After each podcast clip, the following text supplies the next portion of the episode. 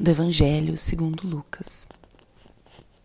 Naquele tempo disse Jesus a seus discípulos: Eu vim para lançar fogo sobre a terra, e como gostaria que já estivesse aceso.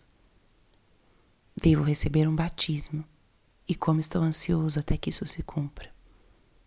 Vós pensais que eu vim trazer a paz sobre a terra? Pelo contrário, eu vos digo, vim trazer divisão pois aqui em diante, numa família de cinco pessoas, três ficarão divididas contra duas e duas contra três. Ficarão divididos o pai contra o filho, o filho contra o pai, a mãe contra a filha, a filha contra a mãe, a sogra contra a nora, a nora contra a sogra. Palavra da salvação. Espírito Santo, alma da minha alma, ilumina minha mente, abre meu coração com teu amor, para que eu possa acolher a palavra de hoje e fazer dela vida na minha vida. Estamos hoje no vigésimo domingo do tempo comum. E o que a palavra de hoje nos diz? Jesus, nesse evangelho de hoje, expressa a, o elemento da radicalidade da sua presença e da sua missão. Nosso Senhor veio com uma presença muito clara e definitiva, desde o momento que ele se manifestou na sua vida pública. Ele tinha clareza da mensagem ele escutava o Pai para saber aonde ele tinha que ir para pregar o Evangelho. E Jesus não se perdeu em nenhum momento. Por vezes, com as insistências das pessoas ou com as opiniões muito diversas que eram expressadas sobre ele. Ele tinha os olhos postos no Pai e era movido por sua missão. E o anúncio do Evangelho, da mensagem de Cristo, ele exigia e exige daqueles que o escutam e que o seguem uma resposta. A pessoa não consegue ficar indiferente à mensagem do Senhor. A resposta ou de aceitação ou de rejeição dessa mensagem ela gera uma transformação na pessoa. A pessoa acolhe e segue, ou então nega, rejeita e vive sua vida como se Deus não existisse. E aquele que não se decidiu fica um pouco intrigado, ou confuso, ou inquieto ou é curioso diante da mensagem do Senhor. O fato é que a mensagem não deixa ninguém indiferente. Por isso Jesus fala: Eu vim para lançar fogo sobre a terra. O fogo do Senhor, o fogo do Espírito Santo, é esse fogo que renova a face da terra, que faz novas todas as coisas que transforma, que restaura. O fogo que é lançado sobre a terra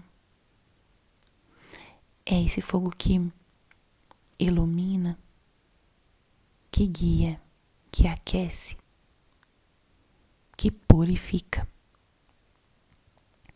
Ou seja, a presença de Jesus é uma presença que gera transformação. Por isso, Jesus diz que não veio trazer paz e veio trazer divisão. Não que Jesus queira dividir, porque justamente o, o elemento que marca a presença do Espírito de Deus é o elemento da unidade e o elemento da paz. Depois da ressurreição, Jesus traz a paz e pede ao Pai que sejamos um.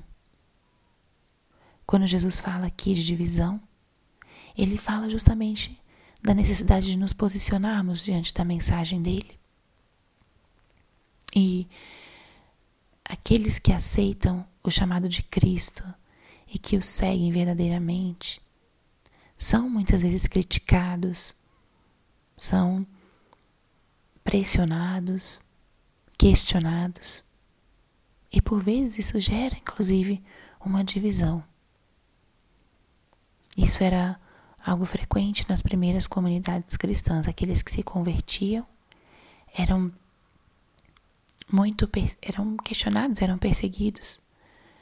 E hoje ainda em países de outras religiões que não aceitam o cristianismo, aqueles que acolhem o caminho de Cristo são rejeitados inclusive por suas próprias famílias.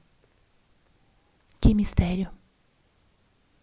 O Senhor é claro em tudo. O Senhor é muito é, transparente na sua mensagem e nós que o seguimos não fomos enganados em nenhum momento. A presença de Cristo é essa presença que gera transformação, que pede uma resposta.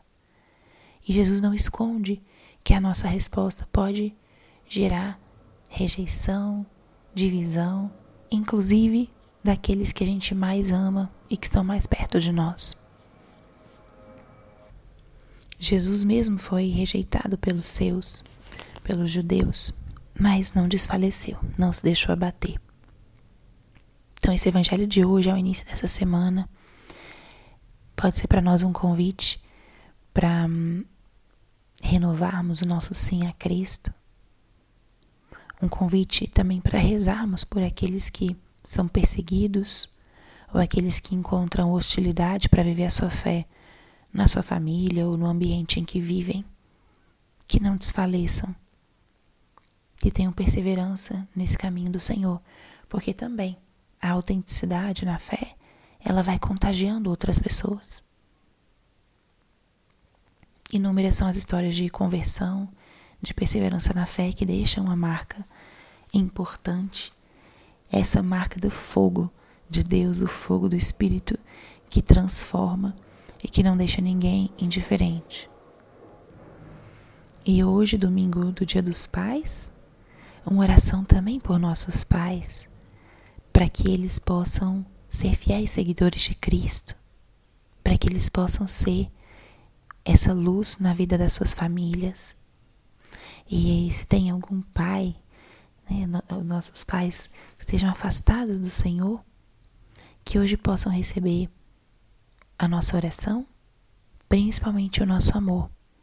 Porque onde há amor, aí está Deus, diz São João em sua carta. Onde há amor, aí Deus atua, Deus transforma e Deus aquece com esse fogo. Né? O amor é o fogo do Espírito derramado em nossos corações. Então, hoje, uma oração especial também pelos nossos pais, para que se deixem tocar por esse fogo de Deus e possam ser eles também instrumentos de fé em suas famílias. Glória ao Pai, ao Filho e ao Espírito Santo, como era no princípio, agora e sempre. Amém.